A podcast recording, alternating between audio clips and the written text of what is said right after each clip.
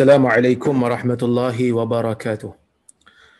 الحمد لله نحمده ونستعينه ونستغفره ونعوذ بالله من شرور أنفسنا ومن سيئات أعمالنا. من يهده الله فلا مضل له ومن يضلل فلا هادي له.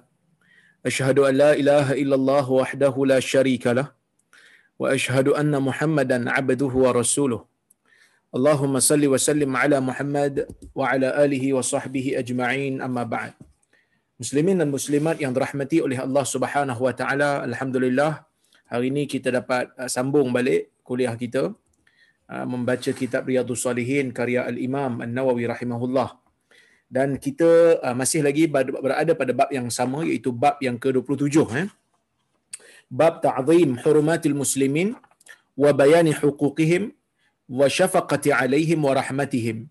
Yang bermaksud bab penghormatan kepada kehormatan. Ha, bab membesarkan penghormatan kepada orang muslim menjelaskan hak-hak mereka kasih sayang kepada mereka dan belas kasihan terhadap mereka. Dan insya-Allah hari ini kita akan sambung pada hadis yang ke-6 di dalam bab ini dan hadis yang ke-229 di dalam keseluruhan kitab ini. Kata al-Imam An-Nawawi rahimahullah وعن جرير ابن عبد الله رضي الله عنه قال قال رسول الله صلى الله عليه وسلم ما من لم يرحم الناس لا يرحمه الله متفق عليه hadis riwayat al-Bukhari dan Muslim yang bermaksud daripada Jarir bin Abdullah radhiyallahu anhu katanya Rasulullah sallallahu alaihi wasallam bersabda man la yarhamin nas sesiapa yang tidak merahmati manusia, sesiapa yang tidak mengasihi manusia, sesiapa yang tidak mengasihani manusia, maka la yarhamullah. Maka Allah juga ha, tidak kesian kepada dia ataupun tidak merahmati dia. Kata Syekh Mustafa Bura, afad al-hadith ar-rahmatu matlu matlubatun lisairil makhluqat hatta ad-dawab wal bahaim.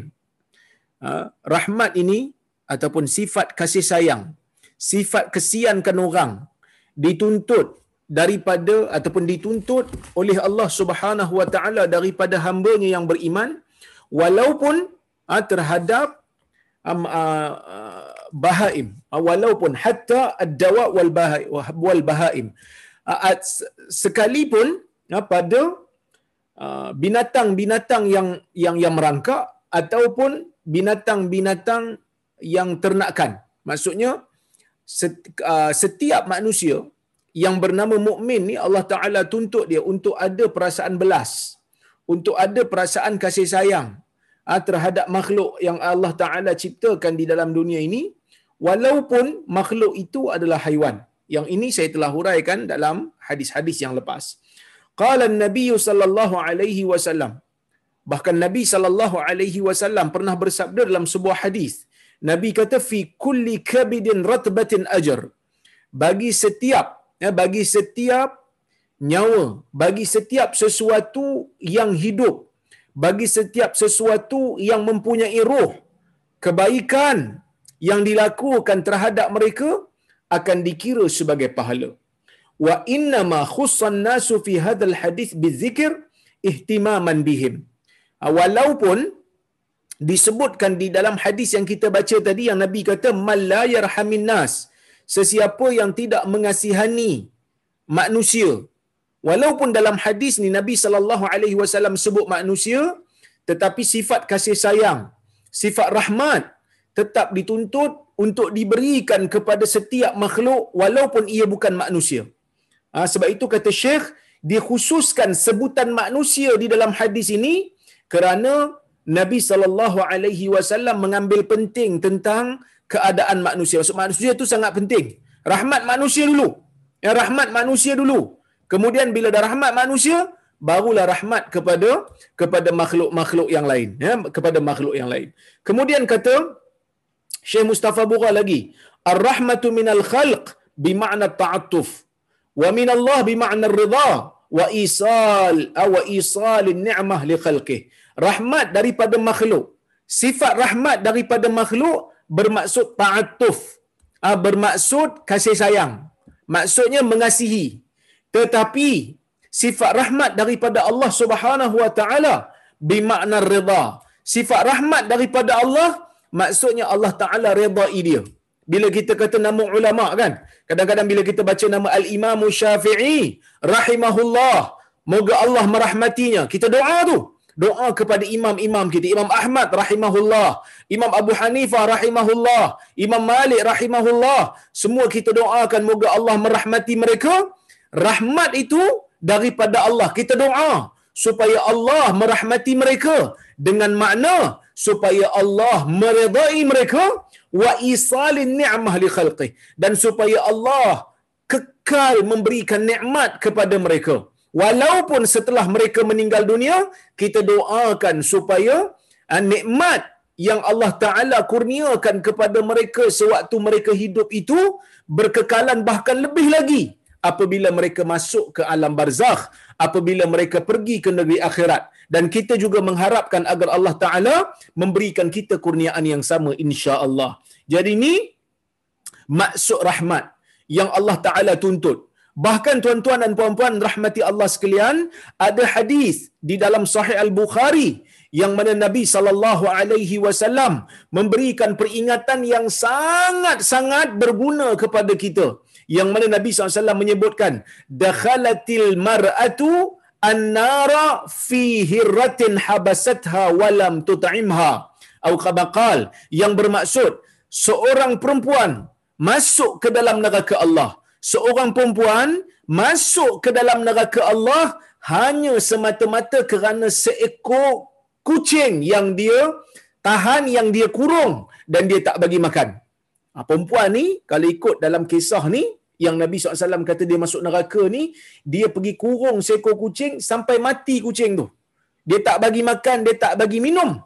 Perasaan dia yang keras itu. Ha, sifat jiwanya yang keras. Sehingga sanggup ha, menjadikan kucing tu tak makan, menyebabkan Allah Ta'ala mengazab dia di dalam neraka. Ha, jadi benda ni sangat penting tuan-tuan. Sifat rahmat ni, ha, Allah Ta'ala tuntut jangan sampai melakukan kezaliman pada mana-mana makhluk Allah Subhanahu Wa Ta'ala. Baik. Kemudian kita tengok hadis yang berikutnya, hadis yang ketujuh di dalam bab ini dan hadis yang ke-230. وعن أبي هريرة رضي الله عنه أن رسول الله صلى الله عليه وسلم قال إذا صلى أحدكم للناس فليخفف فإن فيهم الضعيف والسقيم والكبير وإذا صلى أحدكم لنفسه فليطول ما شاء. متفق عليه. وفي رواية وذا الحاجة. yang bermaksud daripada kata al-Imam An-Nawawi rahimahullah daripada Abi Hurairah radhiyallahu anhu sesungguhnya Rasulullah sallallahu alaihi wasallam bersabda idza salla ahadukum linnas apabila salah seorang daripada kamu ya, apabila salah seorang daripada kamu nabi kata solat untuk manusia solat untuk manusia ni maksudnya bukan dia tolong solat ambil umpah solat kat orang. No. Maksudnya dia menjadi imam kepada manusia. Katalah dia ni dilantik oleh masjid dia untuk menjadi imam. Ha, dia jadi imam. Dia pandai sikit baca suara dia sedap sikit maka dia jadi imam. Bila dia jadi imam, Nabi sallallahu alaihi wasallam pesan kat dia. Nabi kata, "Falyukhaffif." Hendaklah dia ringankan salat tersebut. Hendaklah dia ringankan salat. Jangan jadikan salat dia ni sebagai salat yang membebankan.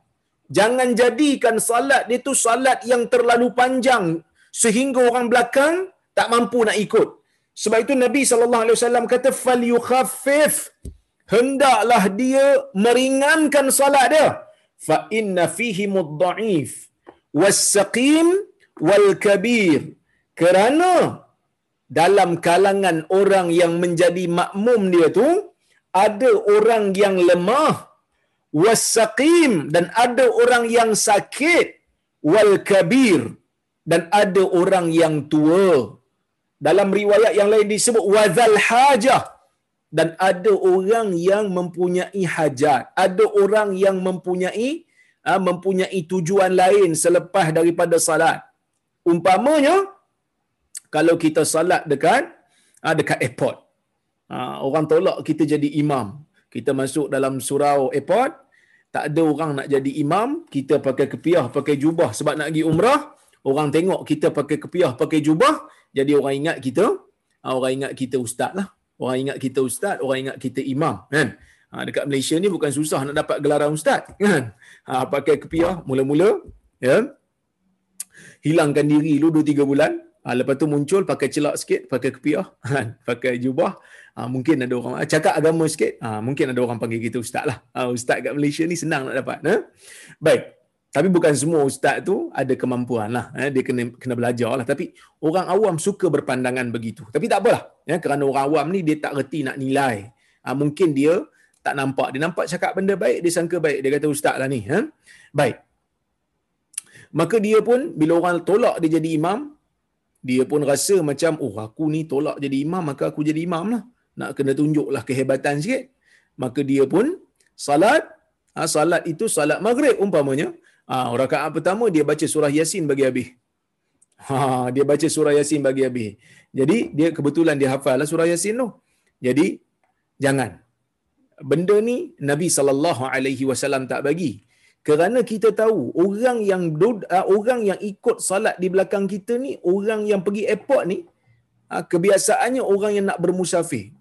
Yang mana dia nak kejar flight dia mungkin waktu dia untuk terbang tu dah sampai. Cuma dia curi masa sekejap.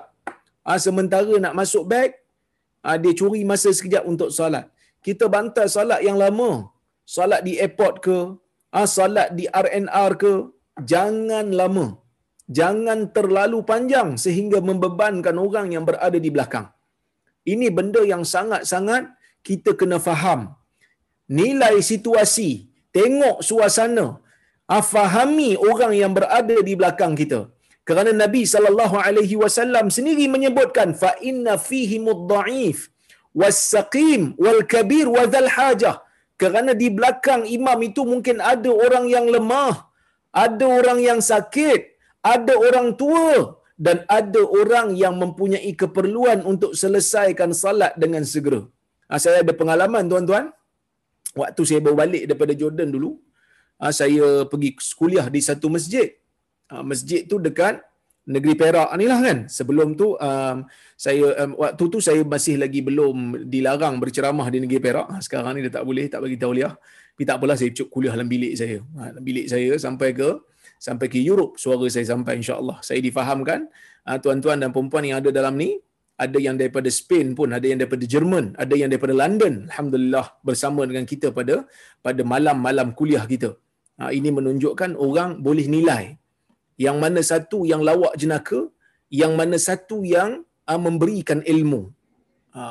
Yang mana satu yang memberikan ilmu, yang mana satu yang memberikan fakta, yang mana satu yang kuliah dia melawak saja, kan? Orang boleh nilai. Kita tak payah bagi tahu. Insya-Allah bagi mereka yang nak mencari ilmu, bagi mereka yang nak mencari kebenaran, yang membuka jiwanya untuk memahami dia akan faham. Baik, saya pun masa tu belum lagi dilarang maka saya pun pergi kuliah. Sebelum nak pergi kuliah tu, ah, saya daripada ah, saya daripada Kuala Lumpur, masa tu saya duduk di Kuala Lumpur, sampai lewat sikit, saya masbuk. Sampai dekat masjid tu, saya masbuk. Jadi, um, bila masbuk aja, lepas solat tu, imam bagi salam aja, saya pun bangun lah. Kan, saya bangun untuk menyempurnakan salat saya bersama dengan orang-orang sebelah saya pun kebanyakannya masbuk lah. Soft saya tu banyak yang masbuk. Sebab masjid tu tepi jalan. Ha, masjid tu masjid tepi jalan besar. Jadi, bila kami bangun aja untuk menyelesaikan salat kami, orang yang salat awal di depan tu, lepas bagi salam aja, dia terus bangun nak keluar. Jadi bila bangun nak keluar, kami tengah masbuk. Dia tak boleh nak keluar. Dia mencari-cari ruang. Mencari-cari ruang, nak keluar cepat. Jadi bila ada masbuk yang bagi salam dulu, masbuk tu bangun, maka mereka yang salat awal ni yang dah habis salat ni yang yang muafiq bersama dengan imam ni, mereka pun keluar ikut laluan tu. Ha, berimpun-rimpun mereka nak keluar daripada laluan tu. Jadi, lepas daripada salat, saya bagi salam, saya zikir sekejap, orang sebelah saya. Orang sebelah saya dia tengok saya sebab saya buat kitab masa tu. Kitab ada depan saya, kan? Jadi dia pun tengok saya pakai jubah lagi dia kata, "Ustaz, saya kata saya mengajar lepas ni. Orang jemput saya kuliah. Dia kata, ustaz tu. Dia kata, kan? Saya nak mengaku diri saya ustaz pun, saya tak berani juga. Kan? Sebab kita bukan baik sangat pun kan. Saya kata, saya mengajar lah orang panggil saya kuliah. Dia kata, ustaz lah tu. Dia kata, ha, ya, iyalah tu. Saya kata. Jadi, dia kata, ustaz, ha, ustaz boleh hak lepas ni, ustaz balun sikit ustaz. Saya kata, balun apa? Ustaz tak nampak tadi masa kita solat. Depa ni tak sabar-sabar nak keluar. Tunggulah dulu. Kan? Tunggulah dulu. Orang ni patutnya lepas salat, kita kena zikir, kita kena doa. Ni bagi salam tak sabar-sabar nak keluar. Dia kata kat saya lah kan. Dia orang perak kan. Orang Ipoh. Jadi, dia apa? Dia bagi tahu kat saya macam tu. Kalau boleh Ustaz, masa Ustaz ceramah tu, balon Ustaz. Dia kata, mau balon meh. Supaya, supaya pun ni sedar sikit. Ha, lepas salat, jangan terus pakat nak bangun. Zikir dan baca doa saya pergi-pergi meja kuliah tuan-tuan. Saya pergi-pergi meja kuliah, saya sedarkan orang yang suruh saya bercakap ni.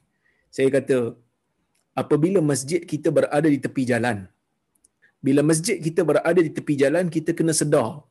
Bukan semua orang ha, yang me, apa? Uh, bukan semua orang yang free macam kita. Bukan semua orang ada masa luang dan masa lapang macam kita berkemungkinan orang tu singgah sekejap solat di masjid kita dan lepas daripada solat dia terpaksa bangun untuk menyelesaikan urusan dia. Mungkin dia nak ambil anak pergi tuition. Mungkin dia nak ambil anak ha, habis belajar. Mungkin dia nak ambil isteri yang habis shift kerja. Ha, mungkin dia nak pergi ambil ubat dan sebagainya. Jadi, jangan kita sangka buruk dengan orang. Bila orang bagi salam, dia terus bangun, tak bermakna dia sombong dengan Allah berkemungkinan dia telah doa di dalam sujud dia dan sebelum dia memberi salam yang kita tak dengar. Bahkan kalau dia tak doa sekalipun dalam salat dia dah ada doa. Kan kita dah baca dalam Fatihah Ihdinas siratal mustaqim tunjukkan kami jalan yang lurus. Bukankah dalam salat juga dalam rukuk dan sujud kita baca di antara zikir sujud dan rukuk Subhanakallahumma rabbana wa bihamdika Allahumma ghafirli Maha suci kamu wahai Tuhan dan segala puji bagimu. Ya. Uh, Allahumma ghafirli ya Allah ampunkan saya. Ya Allah ampunkan saya. Maksudnya tuan-tuan dan puan-puan rahmati Allah sekalian, ampunkan saya tu doa daripada hamba kepada kepada Tuhan dia. Dia dah berdoa mungkin cuma kita tak nampak. Okey, kemudian tak bermakna juga kalau dia bangun tak bermakna dia tak doa. Walaupun kita kata afdalnya kita berzikir di tempat kita duduk. Tetapi kalau dia ada urusan dia bangkit. Dia bangun daripada tempat dia salat dia beredar kerana ada urusan yang penting yang perlu diuruskan dia boleh berzikir dalam keadaan dia berjalan. Walaupun kurang afdal tetapi dia tetap buat. Kita kena sedar kita ni masjid tepi jalan. Orang datang yang ada urusan dia datang ke masjid dia singgah ke masjid dia salat pun itu dah seribu rahmat dah. Dia ingat untuk salat. Jadi, kita sebagai orang yang datang ke masjid, yang mungkin kita relax, anak kita dah besar, tak pergi tuition, isteri kita dah pencen, kita pun dah pencen, tak ada apa nak fikir. Jangan sangka buruk dengan orang. Tak bermakna dia mementingkan dunia berbanding akhirat dia. Dia berhenti salat dekat masjid tu menunjukkan dia memikirkan tentang akhirat. Tapi dia kena fikir juga tentang keselamatan ahli keluarga dia, kena fikir juga ha, tentang pekerjaan dia dan sebagainya. Jadi ini benda yang sangat penting yang kita kena yang kita kena sedar. Iaitu bila orang terus bangun sangka baik, mungkin dia ada urusan. Kan kita salat tuan-tuan, kita menghadap Tuhan. Ha, kita buat ibadat, tiba-tiba selesai je salat, Kan? Selesai je solat kita duk sangka buruk dengan orang kan tak bagus tu. Ha, ini satu. Yang keduanya bila ada orang dia ambil keputusan untuk zikir sendiri-sendiri, bila imam baca doa dia tak baca doa dengan imam, kita pun duk sangka buruk dengan dia. Seolah-olah macam berdoa ramai-ramai dengan imam tu satu tuntutan yang mesti dibuat.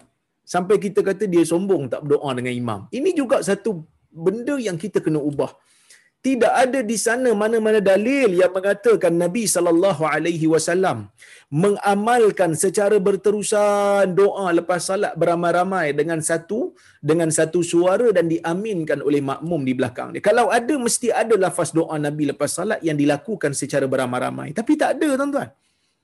Mungkin dia nak doa seorang-seorang yang lebih khusyuk daripada kita doa. Kita setakat amin imam doa, imam doa apa pun kita tak tahu. Jadi ini benda-benda yang kita kena muhasabah diri kita. Supaya kita tak sangka buruk dengan orang supaya kita meraihkan keadaan orang. Supaya masjid menjadi tempat pembersihan jiwa kita. Bukan masjid menjadi tempat untuk kita hukum orang dengan benda yang kita tak pasti. Ini benda yang sangat-sangat bahaya yang dilakukan oleh sebahagian daripada orang kita Orang masjid, orang baik kita tahu. Tapi dia telah ditipu oleh syaitan. Hanya semata-mata tak mau ha, berzikir dengan imam beramai-ramai. Hanya semata-mata tak mau berdoa dengan imam beramai-ramai. Maka orang dah sangka buruk dengan kita dah. Sedangkan kita zikir juga. Kita zikir sendiri. Serta suara kita slow, lebih khusyuk. Kita doa juga. Doa kita dalam solat, orang tak dengar. Tapi orang sangka buruk dengan kita. Tak ke, tak ke perbuatan itu telah mengundang dosa daripada Allah Subhanahu Wa Taala disebabkan kita sangka buruk dengan orang.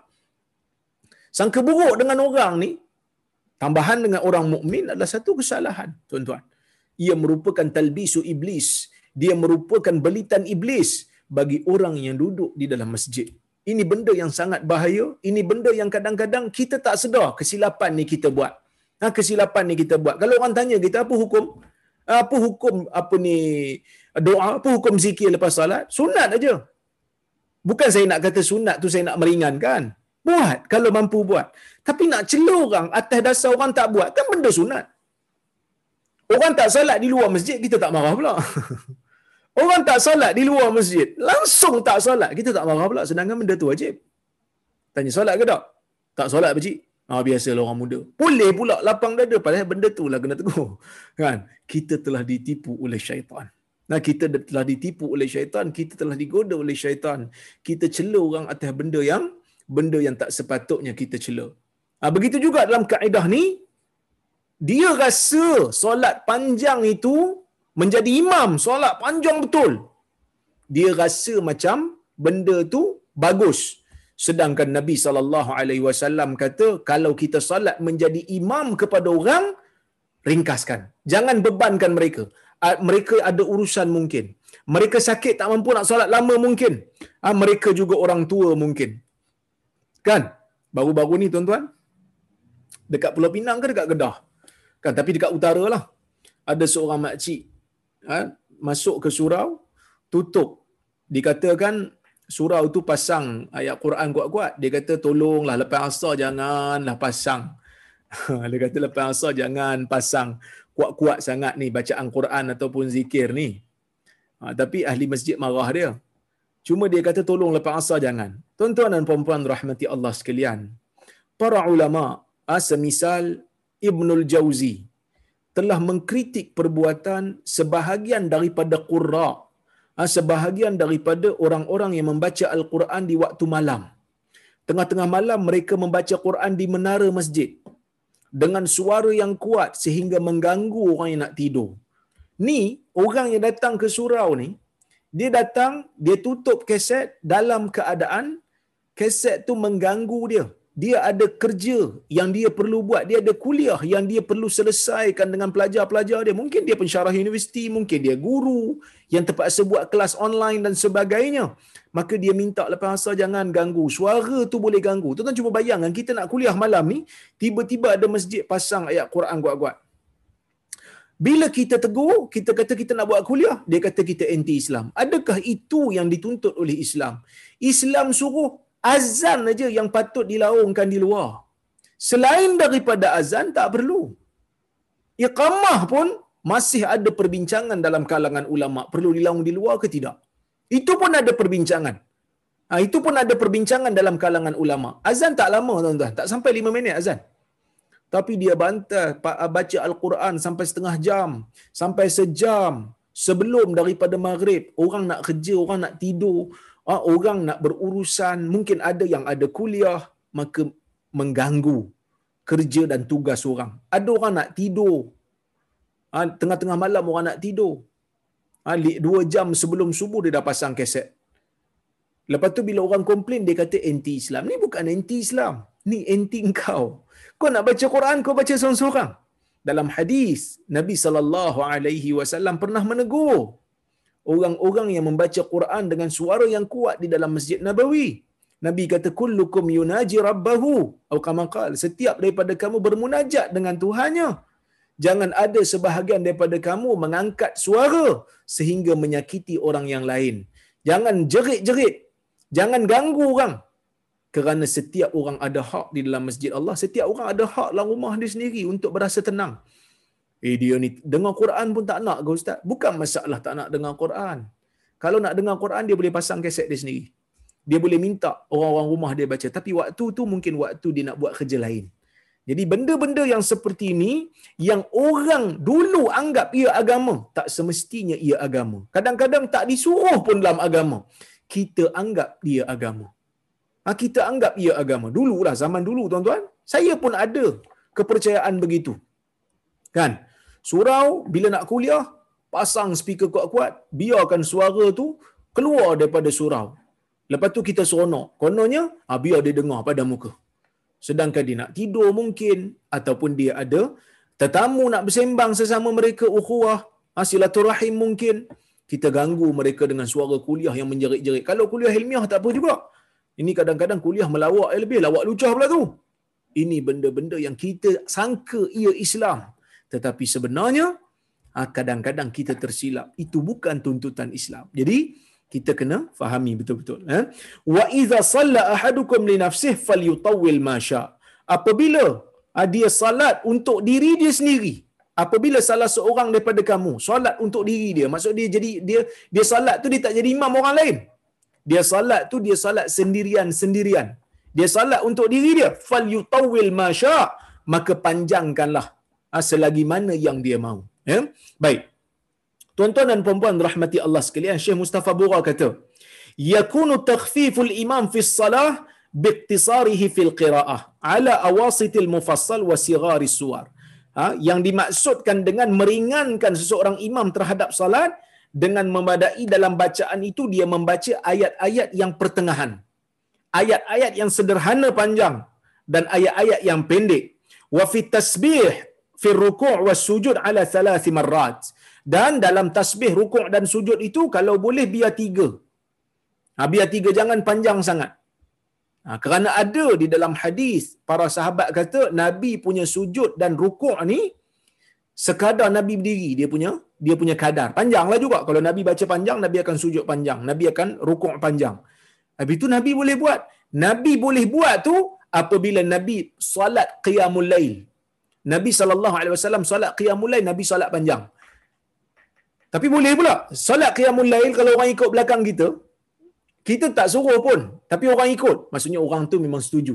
Kalau imam tu, dia menjadi imam di situ dan dia tahu makmum memang nak bacaan panjang, no big deal. Tak ada masalah. Boleh. Kerana Nabi SAW pernah lakukan. Tetapi kalau dia tak pasti, makmum belakang ni setuju ke aku baca panjang ke tak entah, maka dalam keadaan tu tuan-tuan, jangan dipanjangkan. Uh, ringankan supaya orang boleh boleh rasa ringan dengan salat kita. Wa hadza fi imamatil ammah. Ha, yang ni termasuk dalam uh, orang yang dilantik menjadi imam di masjid awam ya. Amma imamu qaumin mahsurin. Adapun imam pada satu kumpulan yang terhad lam yata'allaq bi'ainihim haq yang mana mereka tidak ada hak ke atas imam tersebut. Maksud imam tersebut bukan dilantik oleh kerajaan. Imam tersebut bukan dilantik untuk mengimamkan orang awam. Sebaliknya mereka itu menjadi imam atas lantikan masing-masing. Contohnya macam surau sesama mereka. Ha? Ha, maka radina bitatwil mereka lantik imam tersebut dan mereka reda untuk imam tu panjangkan bacaan. Fi masjid la yatruquhu ghairuhum. Dalam masjid yang mana orang lain tak tak masuk dalam masjid tu. Orang lain tak lalu untuk solat di situ. Fayundabu lahu tatwil. Maka pada waktu tu disunatkan dia untuk memanjangkan bacaan. Wa idzan taqada syaratun mimma dzukira fatatwilu makruh. Apabila tidak ada syarat yang telah disebutkan, maksud syarat disebut, katalah dia ni bukan imam awam. Dia imam lantikkan sesama kumpulan dia, masjid tu masjid yang mereka solat pula masjid yang tak ada orang lalu. Masjid sesama mereka saja. Ha, maka disunatkan untuk takwil uh, untuk tatwil untuk memanjangkan kalau makmum di belakang redha. Kalau tak ada tiga sifat ni. Salah satu tak ada. Maka makruh untuk memanjangkan bacaan bagi imam. Kemudian yusrul Islam wa raf'al masyaqqah wal haraj 'ala al-musallin. Ha, hadis ini menunjukkan betapa mudahnya Islam dan Islam itu ingin mengangkat kesusahan dan kesempitan ha, daripada orang-orang yang melaksanakan salat. Ha, kalau kita panjang-panjang di masjid yang awam, masjid umum, masjid kerajaan, kita baca panjang, nanti orang tak nak datang masjid. Orang lari. Dia kata bukan tak mau datang. Imam tu baca panjang sangat. Maka, ini benda yang tidak di di, di, dikehendaki oleh Nabi sallallahu alaihi wasallam. Sebab itu dalam riwayat ada Nabi SAW menegur, "Inna minkum munafirin." Ada di kalangan kamu yang telah menjadikan orang lari daripada masjid. Nabi tegur kepada ah, sebahagian sahabat yang membaca panjang sehingga orang mufarakah belakang dia tak mampu dah nak berdiri lama, panjang sangat. Maka Nabi kata inna inna minkum munafirin. Ha? Dalam hadis ada Nabi menegur Ah, Muaz. Nabi kata, Affattanun anta ya Muaz. Adakah kamu pembawa fitnah, wahai Muaz? Adakah kamu pembawa bencana, wahai Muaz? Ha? Salli bihim salatan tukhafifuhum. Salatlah dengan mereka salat yang meringankan mereka.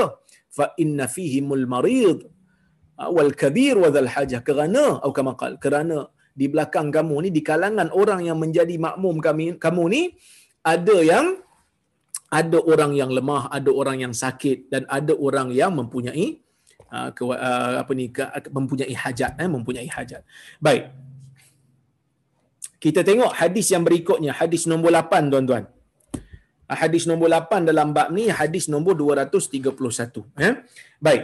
Wa an Aisyah radhiyallahu anha qalat in kana Rasulullah sallallahu alaihi wasallam la yad'u al-'amala wa huwa yuhibbu an ya'mala bihi khasyata an ya'mala bihi an-nas fayufrada 'alaihim muttafaqun 'alaih yang bermaksud daripada Aisyah radhiyallahu anha katanya Rasulullah sallallahu alaihi wasallam ah, pernah meninggalkan satu-satu amalan sedangkan dia suka untuk mengamalkan perkara itu khasyata ay ya'mala bihi nas fayufrada alaihim kerana Nabi ada perasaan takut. Ha, Nabi suka buat satu benda Aisyah kata. Ada waktu-waktu Nabi sallallahu alaihi wasallam ya Nabi sallallahu alaihi wasallam suka untuk mengamalkan satu-satu amalan. Nabi suka buat benda tu. Tetapi Nabi tinggalkan. Nabi tinggalkan perbuatan itu kerana Nabi bimbang. Ha, kerana Nabi bimbang orang Islam tiru Nabi, orang Islam buat benda tu fayufrada alaihim. Maka dia akan menjadi wajib. Ha, dia akan menjadi wajib. Jadi tuan-tuan dan puan-puan rahmati Allah sekalian, hadis ni Aisyah bagi tahu kita betapa Nabi sallallahu alaihi wasallam ha, mengasihi umat dia. Nabi kesian dekat umat dia. Ha, Nabi tak nak umat dia menjadi beban. Sehingga melakukan perkara meniru perkara yang dilakukan oleh Nabi asal perbuatan itu tidak diwajibkan. Tapi perbuatan itu menjadi wajib apabila Nabi mengamalkannya tak tinggal dan para sahabat ikut. Jadi tuan-tuan dan puan-puan rahmati Allah Subhanahu wa taala sekalian. Kalau kat sini kita tengok dalam hadis Nabi sallallahu alaihi wasallam memang ada tinggal beberapa amalan disebabkan Nabi tinggalkan seketika disebabkan Nabi sallallahu alaihi wasallam takut benda tu menjadi wajib. Antaranya salat tarawih. Kita tahu Nabi sallallahu alaihi wasallam pada malam yang pertama Nabi keluar salat di masjid. Para sahabat sebahagiannya follow Nabi. Kemudian pada malam yang kedua, bila malam yang pertama mereka salat dengan Nabi, berita mereka dapat salat dengan Nabi pada Ramadan tu menjadi tersebar. Malam kedua, ramai sikit turun. Malam ketiga, ramai lagi. Malam berikutnya, mereka tunggu dan Nabi sallallahu alaihi wasallam ah, Nabi SAW tak keluar. Bila Nabi tak keluar, Nabi solat di rumah. Ah, berikutnya Nabi sallallahu alaihi wasallam bagi tahu. Ya, Nabi SAW bagi tahu kepada para sahabat Nabi kata la yakhfa ah, la yakhfa alayya makanukum. Aku tahu kamu telah berada di tempat kamu. Benda tu bukan aku tak tahu, aku tahu. Tapi Nabi sallallahu alaihi wasallam kata walakinni karihtu ayyufrada alaikum. Tetapi Allah kau kama qal tetapi aku tak suka salat tarawih ni menjadi wajib. Ha? Salat tarawih ni menjadi wajib. Jadi oleh kerana tu tuan-tuan dan puan-puan rahmati Allah Subhanahu wa taala sekalian. Kita dapati Nabi sallallahu alaihi wasallam sayangkan kepada umat dia. Nabi tak nak salat tarawih menjadi wajib, maka pada malam yang ketiga Nabi tinggalkan. Semenjak daripada tu tidak ada lagi salat tarawih itu dilakukan secara uh, imam yang satu. Tak dilakukan pada imam yang satu daripada zaman Nabi SAW tinggalkan sehinggalah pada zaman Abu Bakar kalau ada pun menjadi imam kecil-kecil. Sehinggalah pada zaman Umar Ibn Al-Khattab radhiyallahu anhu Umar tengok perkara ini ah, telah pun diamalkan sejak di zaman Nabi. Nabi tinggalkan kerana Nabi tak nak ia menjadi wajib. Apabila Nabi tak nak, apabila Nabi dah wafat, maka kewaj- uh, ke- uh, kemungkinan untuk menjadi wajib itu tak ada dah. Tak ada dah kebarangkalian untuk menjadi wajib tu sebab Nabi dah tak ada. Syariat telah sempurna. Oleh kerana tu tuan-tuan, Omar dihimpunkan orang semula, dia jadikan setiap daripada orang yang salat pada waktu tu, yang nak salat di awal di awal malam, bersalat di belakang Ubay bin Ka'ab. Ha, jadi Umar menghimpunkan semula. Adakah Umar melakukan bid'ah seperti mana yang dituduh oleh sebahagian Syiah? Ha, sebahagian daripada golongan Syiah tuan-tuan, ha, mereka tak tak melakukan salat tarawih ramai-ramai di masjid kerana mereka menganggap ini adalah bid'ah Umar. Sedangkan ini bukan bid'ah Umar. Walaupun Umar mengatakan ni'matil bid'atu hadhi. Walaupun Umar kata alangkah baiknya alangkah baiknya bid'ah ini. Bid'ah yang dimaksudkan oleh Umar tu adalah bid'ah bahasa, benda baru pada bahasa. Pada bahasa ia benda baru tetapi ia ada asal iaitu pada zaman Nabi sallallahu alaihi wasallam telah dilakukan berjemaah. Cuma Nabi tinggalkan apabila Nabi tak nak perkara itu menjadi satu kewajipan. Bila masuk zaman Umar, maka Umar hidupkan semula sunnah Nabi sallallahu alaihi wasallam setelah daripada Umar ha, mengetahui, menyedari kebarangkalian untuk menjadi wajib yang ditakutkan oleh Nabi SAW itu ya tidak akan berlaku lagi setelah kewafatan Nabi kerana syariat telah pun sempurna. Jadi tuan-tuan dan puan-puan rahmati Allah Subhanahu wa taala sekalian, kalau kita tengok ya, dalam riwayat ini, ha, kalau kita tengok dalam riwayat ini, sekali-kali Umar tidak ha, melakukan perkara yang perkara yang bid'ah. Sebaliknya dia menghidupkan sunnah semula yang ditinggalkan oleh Nabi SAW. Cuma mungkin ada orang tanya, kenapa Abu Bakar tak tak orang kata apa tak buat? Kenapa Umar pula buat? Umar merintah lama tuan-tuan, 10 tahun. Abu Bakar tak sempat, 2 tahun lebih saja. Abu Bakar merintah 2 tahun lebih saja lepas Nabi dan dia pula berhadapan dengan golongan murtad yang tak mau bayar zakat. Jadi dia telah disibukkan dengan urusan pentadbiran urusan negara. Maka pada waktu tu dia tak sempat nak ubah polisi ni. Maka bila masuk zaman Umar Umar buat kerana Umar merasakan. Umar merintah lama. Dan banyak juga pembaharuan. Ah, tajdid tajdid yang dilakukan oleh Umar pada zaman pemerintahan dia. Itu yang pertama. Yang kedua solat duha. Dalam riwayat ada para sahabat antaranya Aisyah radhiyallahu anha dia pernah menyebutkan Nabi sallallahu alaihi wasallam tak salat duha melainkan bila Nabi balik daripada daripada permusafiran. Aisyah kata Nabi tak salat. Bahkan dalam riwayat menyebutkan Nabi tinggalkan salat duha sekali-sekala supaya salat duha ni tidak menjadi wajib. Nabi salat duha dan Nabi pesan kepada Abu Hurairah untuk menjaga salat duha. Tetapi Nabi sendiri ada waktu Nabi Nabi tinggalkan seketika salat duha untuk Nabi tidak uh, Nabi tak nak Allah Taala wajibkan dan ia menjadi satu bebanan uh, kepada umat Islam. Begitu juga tuan-tuan dan puan-puan rahmati Allah sekalian. Dalam hadis yang lain Nabi SAW menyebutkan secara jelas, "Laula an asyqa ala ummati la amartuhum bisiwa inda kulli salah." Oh kama qal. Di dalam hadis Nabi SAW mengatakan, "Kalaulah tidak kerana aku akan menyusahkan umatku sudah pastinya aku akan menyuruh mereka untuk bersiwak. Aku akan suruh mereka untuk menggosok gigi setiap kali mereka nak salat. Uh, siwak ataupun menggosok gigi, ya. Uh, apabila menggosok gigi, setiap kali salat ia adalah satu perkara yang sunat dituntut kerana ia matharatul lil fam dia membersihkan lidah mardatul lirab dan mendapat keredaan Tuhan. Allah Taala suka kalau kita solat dalam keadaan kita sedang bersugi. Tapi adakah itu satu kewajipan kalau tak buat berdosa? Tak. Kenapa? Kerana Nabi SAW tak mau ia menjadi wajib.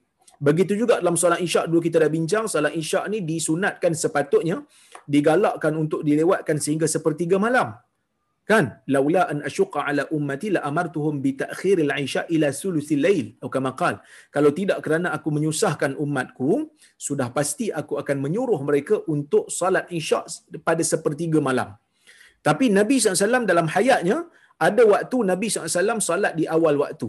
Apabila Jabir kata apabila Nabi tengok sahabat telah berkumpul di masjid awal Nabi akan salat awal. Kalau mereka lewat barulah Nabi salat lewat. Kenapa? Kerana Nabi tak nak menjadi satu kewajipan untuk melewatkan solat isyak dan ia membebankan. Ha, macam kita kat masjid kita hari inilah, solat isyak tu awal. Kerana kalau buat sepertiga malam, sukar untuk kita berjemaah di masjid.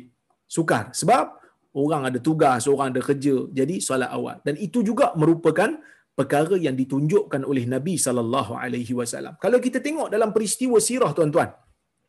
Ya, kalau kita tengok dalam ah, peristiwa sirah An-Nabawiyah dalam peristiwa sirah kita tengok Nabi sallallahu alaihi wasallam pergi hijrah dalam keadaan sembunyi-sembunyi. Ah, Nabi pergi hijrah dalam keadaan sembunyi-sembunyi. Ha. Dalam riwayat, walaupun riwayat ni tak kuat, tetapi ia masyhur dalam sirah. Umar pergi riwayat, Umar pergi hijrah dalam keadaan terang-terangan. Ha, kenapa jadi begitu? Adakah bermakna Umar lebih berani daripada Nabi sallallahu alaihi wasallam? Jawapannya tak. Jawapannya iman Nabi lebih tinggi. Ya iman Nabi sallallahu alaihi wasallam lebih tinggi daripada iman Umar radhiyallahu radhiyallahu anhu. Walaupun Umar tu iman dia lebih tinggi lah pada kita kan. Tetapi ya iman Nabi tak ada siapa boleh challenge sebab dia Nabi. Jadi dalam isu ni Syekh Mustafa uh, sorry Syekh Muhammad Said Ramadan Al-Buti ada bahas. Dia kata kenapa Nabi berhijrah sembunyi-sembunyi? Bermalam di Gua Sur tiga malam bersama dengan Abu Bakar. Orang lain pergi Umar pergi terang-terangan je siap cabar lagi. Siapa yang nak jadikan ha, diri mereka janda? Ah, sorry, sesiapa yang nak menjadikan isteri mereka janda. Anak mereka yatim, aku nak pergi hijrah. Tolong halang aku. Jumpa aku di belakang bukit ni. Ha, Umar siap bagi cabaran lagi. Ha, kata Syekh Muhammad Said Ramadan Al-Buti, Nabi pergi dalam keadaan sembunyi bukan kerana Nabi takut. Bahkan Nabi SAW percaya Allah Ta'ala akan lindungi dia. Sebab tu Nabi tenangkan Abu Bakar. La tahzan innallaha ma'ana. Kamu jangan sedih kerana Allah bersama dengan kita. Nabi tenangkan Abu Bakar. Nabi kata ma zannuka bisnain illa ma zannu ma zannuka bisnain Allahu salisu umma. Yang kamu sangka kita berdua Allah sebagai yang ketiga bersama kita. Nabi yakin Allah Taala akan pelihara Nabi. Habis itu kenapa Umar pergi terang-terangan? Kerana Nabi sedar. Umar ni kalau dia buat apa pun Umar bukan Nabi. Umar ni dia bukan Rasulullah. Dia buat apa pun orang akan tengok dia sebagai sahabat Nabi wasallam. Maksudnya orang tak jadikan setiap daripada tindakan Umar, setiap daripada apa yang Umar buat sebagai sumber hukum. Tidak, kerana Umar adalah manusia biasa, cuma dia sahabat Nabi wasallam. Berbeza dengan Rasulullah sallallahu alaihi wasallam, ya. Rasulullah sallallahu alaihi wasallam apabila dia melakukan sesuatu perkara tindakan nabi ini akan dianggap sebagai sumber hukum. Orang nak tiru orang nak buat macam mana nabi buat. Kerana seperti mana kata Ibnul Qayyim di dalam Zadul Ma'ad nabi tidak akan pilih untuk diri dia melainkan pilihan itu adalah pilihan yang terbaik sebab itu Anas bin Malik radhiyallahu anhu ketika mana dia nampak Nabi ni bila makan suka makan labu. Nabi suka makan labu. Anas kata aku tak suka. Biasa-biasa je dengan labu ni aku tak suka sangat. Tapi bila aku tengok Nabi suka makan labu, aku terus paksa diri aku untuk suka makan labu. Kenapa? Kerana nak mengikuti jalan Nabi sallallahu alaihi wasallam. Jadi perbuatan Nabi adalah contoh. Perbuatan Nabi adalah ikutan. Dan Nabi sedar di kalangan umat dia bukan semua orang gagah macam Umar. Di kalangan sahabat dia bukan semua orang kuat macam Umar. Bukan semua orang mampu buat macam Umar. Ada orang tua, ada orang cacat, ada orang buta. Tapi mereka perlu hijrah. Maka Nabi SAW tunjuk cara nak berhijrah sembunyi-sembunyi. Supaya mereka yang tak mampu ni boleh mengikuti cara Nabi. Hijrah sembunyi-sembunyi. Hijrah sembunyi-sembunyi. Ini sebab tu tuan-tuan dan puan-puan rahmati Allah sekalian. Semua perkara-perkara ini menunjukkan kepada kita eh, menunjukkan kepada kita bagaimana Nabi sallallahu alaihi wasallam berfikir tentang keadaan umat dia berfikir bagaimana nak meringankan syariat umat dia ha, Nabi berfikir jadi sebab itu kalau kita tengok dalam malam Isra dan Mi'raj ya Nabi apabila dicadangkan oleh Nabi Musa untuk minta kurang diskaun pada Allah setelah Allah memberikan 50 waktu maka Nabi pergi walaupun berkali-kali. Sehingga bila lima tu Nabi dah rasa, Nabi dah rasa tak mau pergi, dah malu dah. Kerana pada waktu tu Nabi pun dah rasa dah, ia adalah satu kewajipan yang Allah Ta'ala memang tak akan ubah lagi lah. Jadi, uh, bagaimana Nabi SAW berfikir untuk memudahkan syariat umat. Sebab itu Nabi SAW sebut dalam hadis, Nabi kata, Bu'istu bil hanifiyati samhah. Aku diutuskan dengan satu agama yang hanif, satu agama yang tidak ada syirik padanya, satu agama tauhid, as-samhah, satu agama yang memaafkan. Ha, satu agama yang memaafkan. Bagaimana kita tengok dalam syariat Islam, begitu mudah ibadat-ibadatnya, tetapi Allah Ta'ala mengganjarinya, menjanjikan ganjaran berlipat kali ganda. Yang mana paling kurang sesiapa yang melakukan ketaatan kepada Allah dengan cukup syarat dan rukun dan ikhlas, akan digandakan paling kurang 10 kali ganda. Ini menunjukkan betapa syariat yang Allah Ta'ala berikan kepada kita ni, syariat yang dibina di atas takhfif, syariat dibina di atas taisir, syariat yang meringankan, syariat yang memudahkan. Bagi orang yang bermusafir, mereka boleh menjamakkan salat. Bagi mereka yang ada keuzuran yang sakit, mereka juga boleh menjamakkan salat mengikut pandangan sebahagian ulama. Bagi mereka yang bermusafir waktu puasa dan tidak mampu untuk meneruskan puasa, maka boleh untuk berbuka puasa dan gantikannya pada waktu yang lain.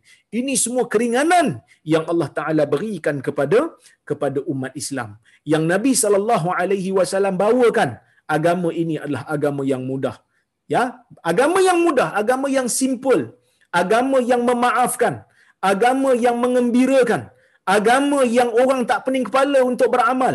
Kalau tak ada masjid, boleh salat di mana saja tempat yang bersih. Kalau ada kesulitan akan datang rukhsah untuk meringankan manusia. Tuan-tuan dan puan-puan rahmati Allah Subhanahu wa taala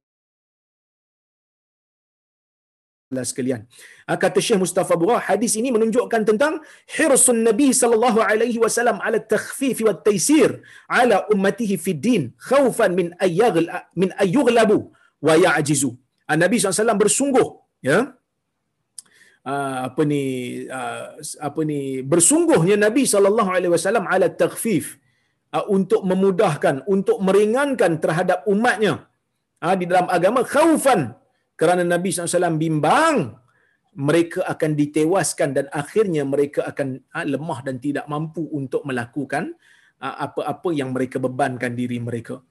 Aqala Rasulullah sallallahu alaihi wasallam ya Rasulullah SAW mengatakan wala yushadad dina ahadun illa ghalabahu tidak ada seseorang pun yang membeban ataupun memberat-beratkan agama melainkan agama itu akan menewaskan dia. Dia tak mampu nanti. Ya baik.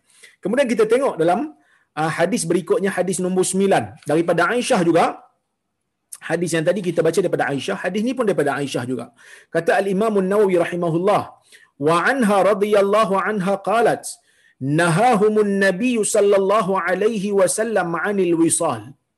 Rahmatan lahum فقالوا إنك تواصل قال إني لست كهيئتكم إني أبيت يطعمني ربي ويسقيني متفق عليه معناه يجعل في قوة من أكل وشرب daripada Aisyah radhiyallahu anha katanya nahahumun nabiy sallallahu alaihi wasallam anil wisal Nabi sallallahu alaihi wasallam melarang para sahabat ah, melarang umat dia. Sahabat termasuk kita lah. Nabi sallallahu alaihi wasallam melarang para sahabat ya untuk melakukan wisal. Apa itu wisal tuan-tuan? Wisal ni dia berkaitan dengan puasa. Ha, berkaitan dengan dengan puasa. Maksudnya kalau seseorang itu berpuasa sampai waktu buka masuk waktu maghrib biasanya dia berbuka tapi wisal ni ha, wisal ni tuan-tuan ya dia apa ni tak berbuka pada waktu maghrib tu dia sambung sampai esok punya maghrib baru dia berbuka. Maksudnya dia berpuasa ha, dia berpuasa dua hari secara berterusan. Jadi maksudnya kalau orang yang nak mengamalkan wisal ni dia tak berbuka pada maghrib yang pertama tu. Ha, okey. Sebaliknya dia buat apa? Waktu maghrib dia teruskan berbuka sampai waktu maghrib esoknya. Ha, jadi oleh kerana tu tuan-tuan dan puan-puan rahmati Allah sekalian. Perbuatan ini Nabi sallallahu alaihi wasallam larang kita untuk buat. Cuma ulama berbeza pendapat tentang hukumnya. Majoriti ulama mengatakan ia makruh. Larangan Nabi itu dia kata makruh.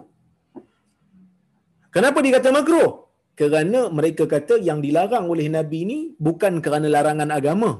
Sebaliknya, bukan kerana larangan tu ibadat. Tetapi Nabi tak nak menyusahkan umat dia.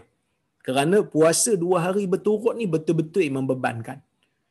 Manakala mazhab syafi'i, dalam mazhab ah, dalam pandangan yang tepat dalam mazhab syafi'i, mereka mengatakan larangan ini berbentuk haram.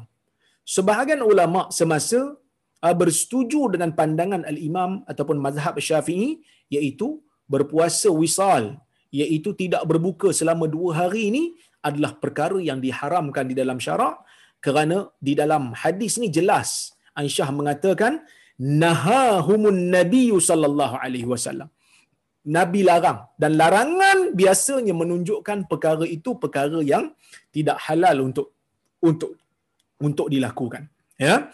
Maka Aisyah kata nahahumun nabi sallallahu alaihi wasallam anil wisal. Nabi larang para sahabat yakni termasuk kita sekali lah untuk melakukan wisal rahmatan lahum. Kerana nabi ni kesian dengan mereka Nabi kesian dengan umat dia. Nabi tak nak umat dia rasa beban. Salat apa ni? Sorry. Puasa dua hari berturut-turut. Tidak berbuka. Ini satu bebanan. Sebaliknya kita, sampai maghrib kita berbuka lah. Bahkan digalakkan kita ni untuk menyegerakan waktu berbuka puasa bila sampainya waktu uh, uh, waktu maghrib. Bila dah masuk waktu maghrib, cepat. Ha? Uh, dalam hadis Nabi sallallahu alaihi wasallam menyebutkan la tazalu hadhi umma bi khair ma ajjalul fitr atau kama qal. Umat ni sentiasa akan berada dalam kebaikan apabila mereka menyegerakan waktu berbuka. Segera waktu berbuka ni bukan waktu asar buka. Dengar hadis ni salah faham jenuh saya.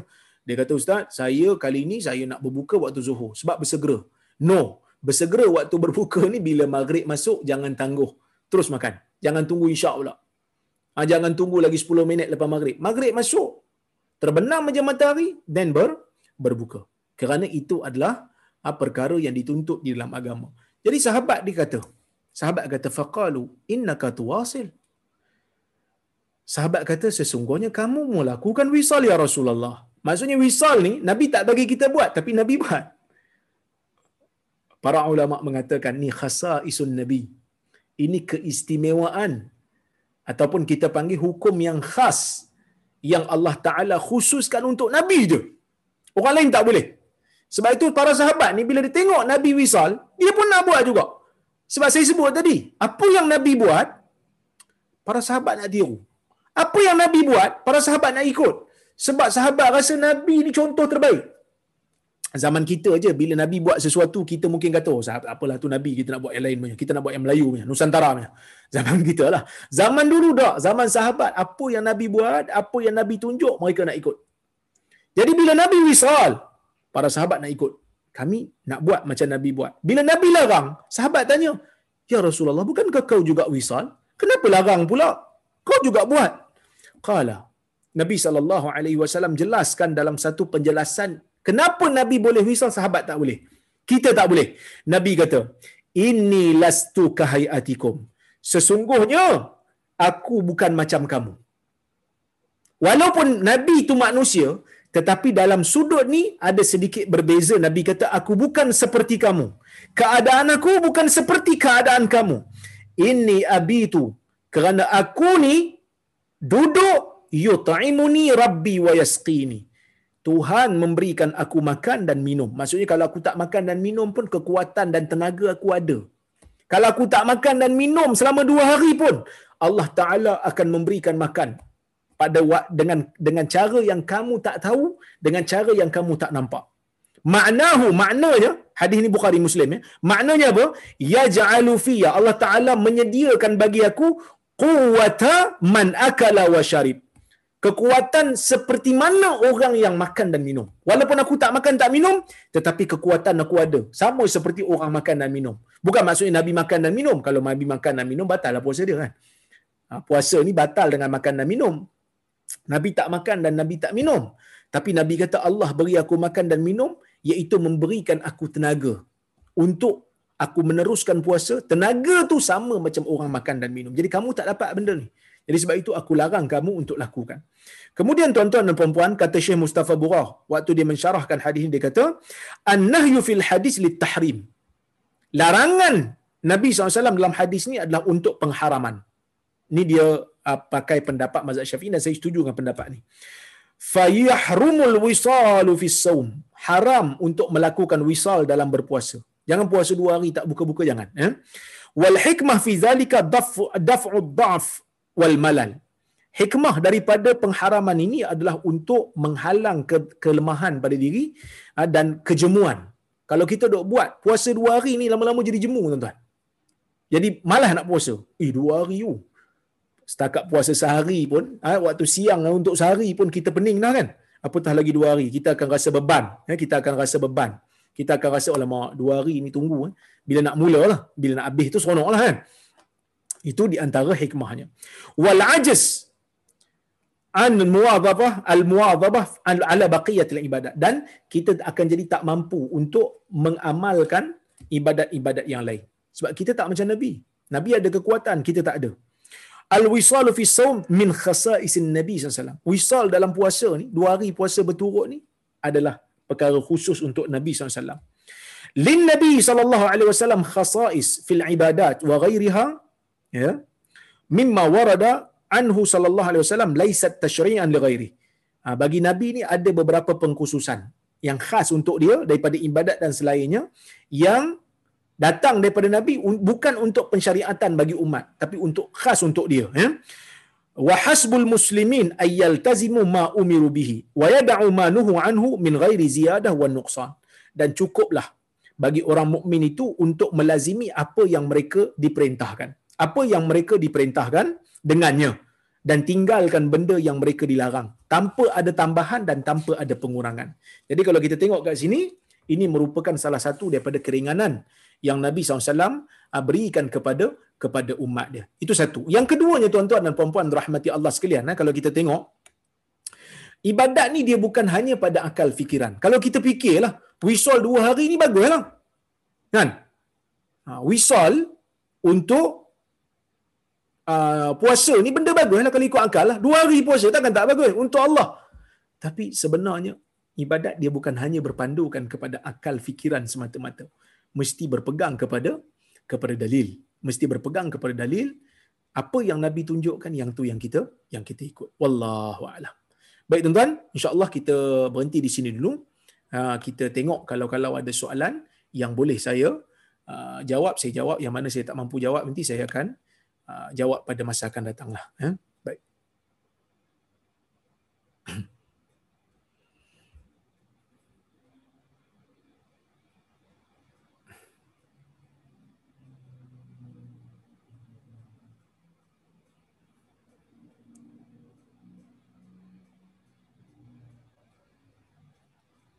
uh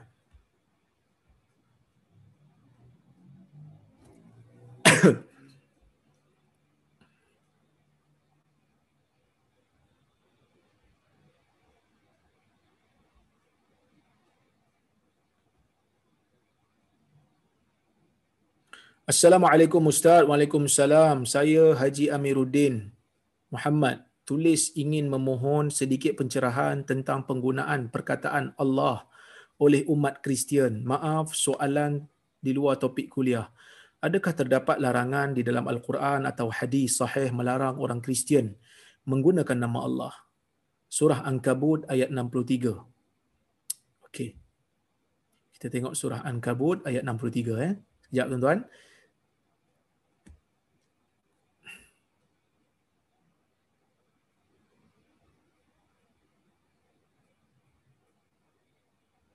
Surah Al-Ankabut ayat 63.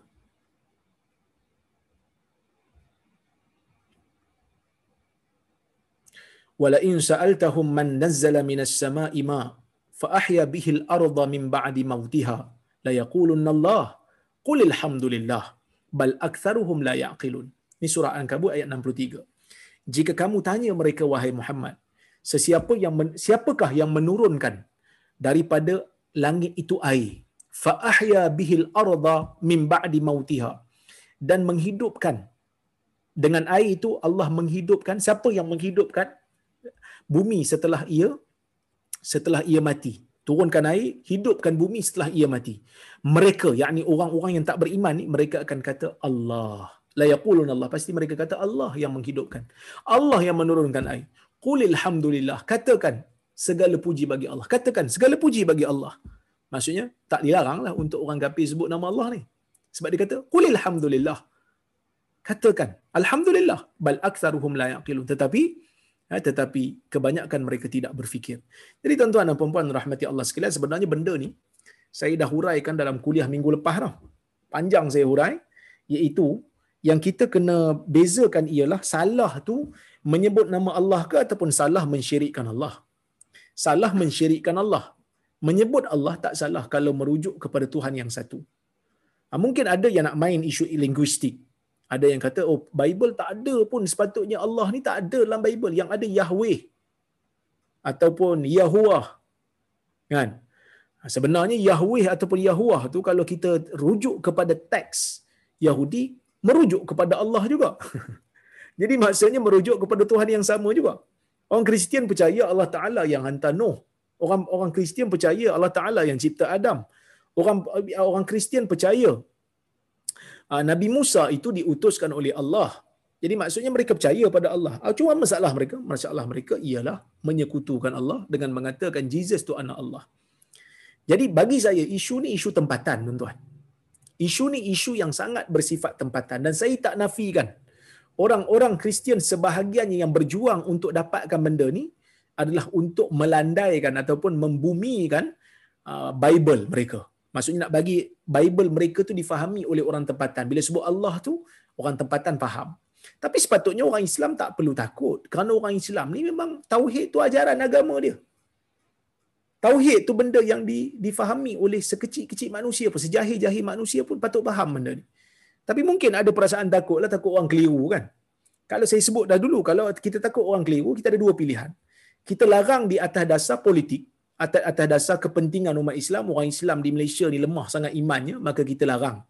Tunggu sampai orang Islam kuat iman baru kita benarkan. Pasal apa lemah iman? Sebab nak ceramah dekat Malaysia susah. 14 negeri 14 tauliah kena ambil. Orang Kristian tak perlu tauliah nak ceramah. Jadi kita buat susahkan. Kita susahkan ha, prosedur untuk orang berceramah. Kita susahkan prosedur untuk orang berkuliah. Kita benarkan orang yang merepek untuk bagi kuliah kita benarkan pelawak untuk jadi penceramah. Kita tak benarkan orang yang akademik orang yang bagi ilmu untuk berceramah sebab kononnya menye, apa ni mengelirukan masyarakat. Ha, kita bayarlah harga yang perlu kita bayar iaitu orang Islam akidah mereka benda basic pun tak apa nak faham. Jadi kalau nak larang dari sudut tu saya tak ada masalah. Tapi Bible dalam bahasa Arab memang diterjemahkan dengan perkataan Allah. Memang ada perkataan Allah di situ dan Bible dalam bahasa uh, Bible di uh, Sarawak dan Sabah dah lama dah guna perkataan Allah. Dah lama dah guna perkataan Allah. Walaupun dakwah di sana, dakwah Islam di sana tidaklah serancak di Semenanjung, Tetapi jarang kita dengar orang Sarawak ni ha, murtad beramai-ramai. Ha, jadi kalaulah kita kata takut mereka keliru, saya bolehlah terima alasan tu. Tetapi jangan kita kata mereka yang membenarkan mereka telah menggadaikan akidah Islam. Tak betul tu. Tak betul tu. Orang Arab okey je. Orang Arab okey je. Bahkan sewaktu orang musyrikin Quraisy buat perjanjian dengan Nabi dalam perjanjian Hudaibiyah pun, mereka menulis nama Allah dalam perjanjian itu. Bismikallahumma dengan namamu ya Allah. Maksudnya orang orang uh, musyrikin pun percaya pada Allah dan Nabi tidak larang mereka untuk menggunakan perkataan itu. Walaupun pada awalnya Nabi nak guna Bismillahirrahmanirrahim, Suhail suruh padam. Suhail uh, yang berjanji wakil Quraisy tu dia minta padam Ar-Rahman Rahim kerana itu dia kata kami tak kenal. Tulis Bismikallahumma. Dan Nabi akhirnya mengarahkan sahabat untuk tulis Bismikallahumma. Jadi bagi saya lah sifat benda ni bersifat tempatan. Ha, benda ni bersifat tempatan, isu tempatan orang Islam takut keliru itu sahaja. Baik.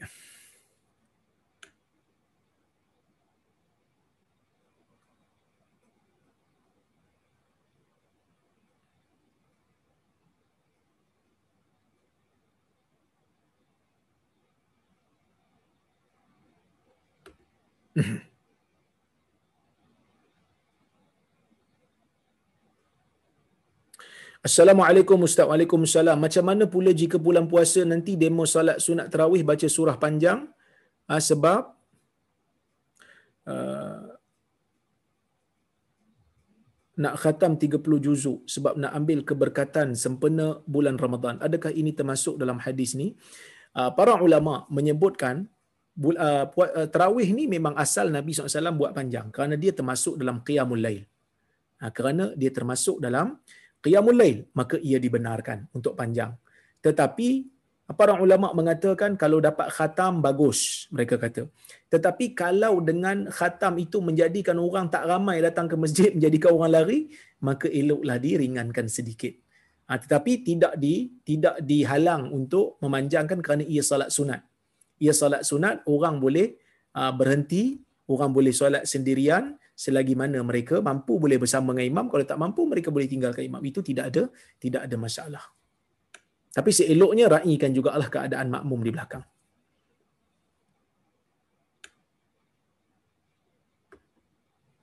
Salam Ustaz Waalaikumsalam. Bila salat terawih bacaan satu juzuk setiap malam macam mana hukumnya? Kadang-kadang bacaan tu panjang. Saya dah urai tadi ya. Baik. Salam doktor. Waalaikumsalam. Adakah semua salat sunat mesti recited dengan suara yang rendah? Soft ataupun low volume? Kalau salat bersendirian di rumah. Bagaimana pula salat terawih di rumah? Okey. Salat sunat eh, dilakukan, kalau dilakukan pada waktu siang, maka disunatkan untuk slow. Manakala salat sunat yang dilakukan pada waktu malam, boleh pilih sama ada nak baca slow ataupun nak baca kuat salat tarawih tu termasuk di dalam salat sunat di waktu malam yang boleh dibaca dengan kuat. Kalau berjemaah, kena baca kuat lah. Ha, disunatkan baca kuat supaya makmum dengar. Salat uh, Qiyamul Lail. Eh?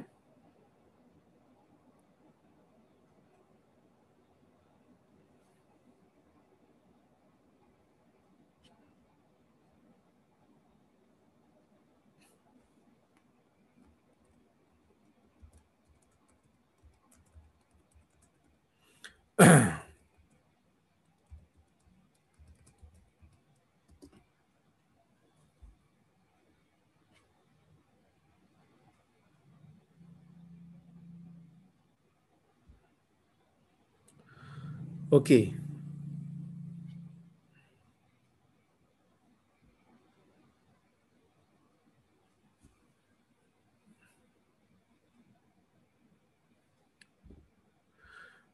Apa doa solat duha?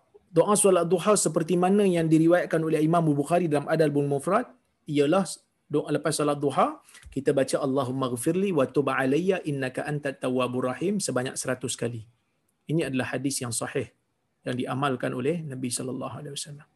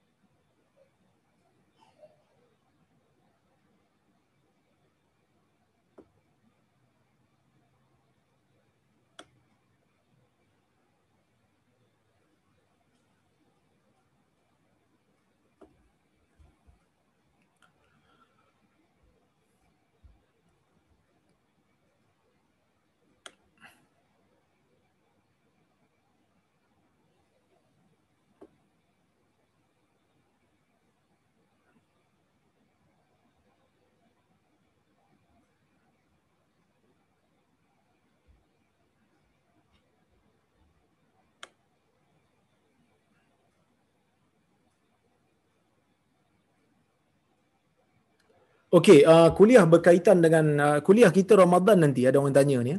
Kuliah kita berkaitan uh, di bulan Ramadan nanti insya-Allah kita akan buat pada waktu petang. Dibuat pada waktu petang iaitu sekejap eh. Hari yang sama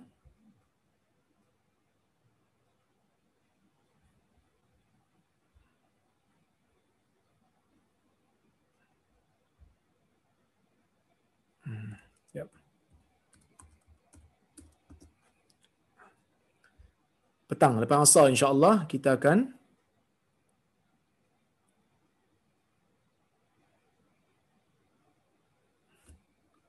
saya ada bincang dengan Haji Shah. Kalau ikut Haji Shah punya cadangan adalah petang. Alamak mana saya bincang itu? Lima suku. Haji Shah kita dah. Lima suku. Terima kasih Haji Shah. Lima suku petang. insya-Allah kita akan mula sampai pukul 6.30 petang. Kalau boleh awal lagi kita akan awal lagi lah ha, Selasa dan Kamis insya-Allah jika ada kesempatan.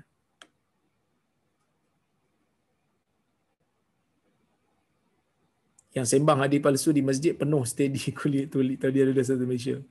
Okay, no problem lah. Itu ujian bagi saya, no problem. Ya. Baik. Um, berkaitan dengan ini, saya tanya pasal nisab ni. Panjang soalan ni kenapa di Malaysia zakat pendapatan emas, saham dan lain-lain harta nisab dikira asing-asing. Di UK bukan nasab yang nisab, nisab dikira dengan menambah semua harta bernilai termasuklah gaji, emas, silver, wang simpanan dan saham. Di Malaysia pula nisab macam dikira berasingan mengikut kategori nak minta tolong share inform cara kira nisab yang betul. Sepatutnya memang kena memang kena campur semua sebab itu ada harta kita. Memang kena campur semua yang yang ada. Uh, harta yang berbentuk mata wang ni kena kira semua. Ha, kena himpunkan tengok cukup nisab ke tidak. Kecuali kalau kita ada harta yang lain contohnya macam tanaman apa semua tu kategori yang lain. Ya manakala kalau duit saham apa semua simpanan-simpanan kita kita kira sekali untuk kita lengkapkan nisab. Ha, kalau cukup nisab setelah kita campur-campurkan wajib zakat. Ha, okey? Sebab itu semua kita punya. Ha, dia tak kira sebab, tak kira secara berasingan sebenarnya. Sepatutnya kita kira sekali saja Wallahu a'lam. Okey, terima kasih tuan-tuan. Insya-Allah kita jumpa pada waktu akan datang. Saya tahu ada yang tak apa setuju dengan pendapat saya isu um, kalimah Allah. Cuma begini, saya nak sebut um, kalau nak menghalang ataupun nak melarang saya tak ada masalah. Kerana siapa yang menghalang atau melarang ia ada ada hujah. Tapi jangan sekali-kali dituduh orang yang membenarkan itu menggadaikan akidah mereka. Sebab ada tuduhan begitu berlaku. Dia kata ini menggadaikan akidah siapa yang benarkan dia kira kafir kerana redha dengan kekufuran. Sedangkan benda tu kita larang atas dasar nak menjaga akidah orang Islam sahaja. Ha, itu sahaja yang yang yang kita bahaskan. Maksudnya nak benarkan ke ataupun tak benarkan terpulang kepada penilaian suasana oleh pemerintah. Tak perlu untuk kita mengkafirkan orang yang berbeza pendapat dengan kita yang tak membenarkan. Kerana saya nampak di luar sana, ada sebahagian mereka yang kata siapa yang benarkan dikira bersekongkol dengan orang yang bukan Islam, meredai kekufuran orang orang Kristian. Sebenarnya bukan. Ah, sebenarnya bukan begitu. Kita tak benarkan tu kerana ah, kita nak menjaga akidah orang Islam supaya orang Islam tak keliru. Itu saja yang sepatutnya orang Islam tak keliru pun. Tapi kita fahamlah kerana zaman sekarang ni ilmu-ilmu Islam ni begitu sukar untuk didapati. Nak akses tu susah. Yang sahih-sahih ni susah nak akses. Yang buat lawak bodoh, yang buat lawak yang baca hadis palsu, yang tu yang menjadi mainstream. Tetapi yang baca hadis sahih apa semua ni susah. Nak dapat tauliah susah. Sedangkan orang dah ada PhD, dah ada master dalam pengajian Islam susah. Artis yang insaf boleh dapat uh, boleh dapat tauliah untuk berceramah di masjid. Tapi orang yang mengaji lama, ada kajian, ada jurnal, ada thesis, semak pula thesis, menyelia pelajar PhD dan master, yang ni susah pula nak dapat tauliah. Jadi sebab itu, benda ni jadi jadi sukar bagi orang Islam nak mendapatkan uh, akidah yang benar ataupun asas akidah yang yang betul. Maka mereka akan menjadi keliru. Kalau kita nak halang dari sudut ni, saya tak ada masalah tuan-tuan. No problem. Uh, kita boleh buat. Untuk halang disebabkan takut orang Islam keliru. Tapi kalaulah kata Sabah Sarawak benarkan. Sabah Sarawak dah lama benarkan dah. Sebelum daripada mereka mereka benarkan. Kita tak boleh kata yang membenarkan kerajaan yang membenarkan mereka telah menjadi kafir kerana redha pada kufur, tak boleh. Kerana isu ni isu ijtihad. Uh, isu ni isu ijtihad. Jadi insya-Allah uh, kita berbeza dalam keadaan yang harmoni. Yang benarkan ada hujah, yang tak benarkan pun ada hujah, tetapi kita sama-sama membantah kekufuran uh, orang-orang yang mengatakan ya Isa itu anak Allah. Kita betul-betul tak setuju dan kita bantah insya-Allah. Jadi tuan-tuan dan puan-puan rahmati Allah sekalian itu bagusnya kalau dengar kuliah daripada ustaz-ustaz aliran-aliran uh, sunnah, aliran-aliran yang digelar Wahabi ni uh, saya tak ada masalah tuan-tuan. Kita berbeza pendapat tapi kita still kawan. Kan? Bukan mestinya bila belajar dengan saya, dengar kuliah saya, uh, confirm kena ikut je apa yang saya cakap. Siapa yang tak ikut cara saya, siapa yang tak ikut, tak ikut pendapat saya, terus jadi ahli neraka tak. Saya bukan macam tu. Kita boleh berbeza pendapat, kita boleh untuk berkhilaf selagi mana isu ni isu yang ijtihad. Kan? Tuan-tuan mungkin ada pendapat yang tuan-tuan setuju. Saya mungkin ada pendapat yang saya setuju. Tapi bila berjumpa, kita senyum. Kita adalah sahabat. Kita adalah saudara. Tuan-tuan adalah saudara saya, sahabat saya. Satu kuliah dengan saya. Ha, tuan-tuan juga kena menganggap saya sebagai sahabat. Muslim, tuan-tuan. Ha, saya merupakan ha, saudara se-Islam kita, tuan-tuan. Semoga kita berukhuwah sampai bila-bila insya-Allah. Perbezaan itu kita kata beza kita we agree to disagree. Kita bersetuju untuk tidak bersetuju dalam masalah ini. Okey? Insya-Allah kita jumpa di lain masa. Aku qauli hadza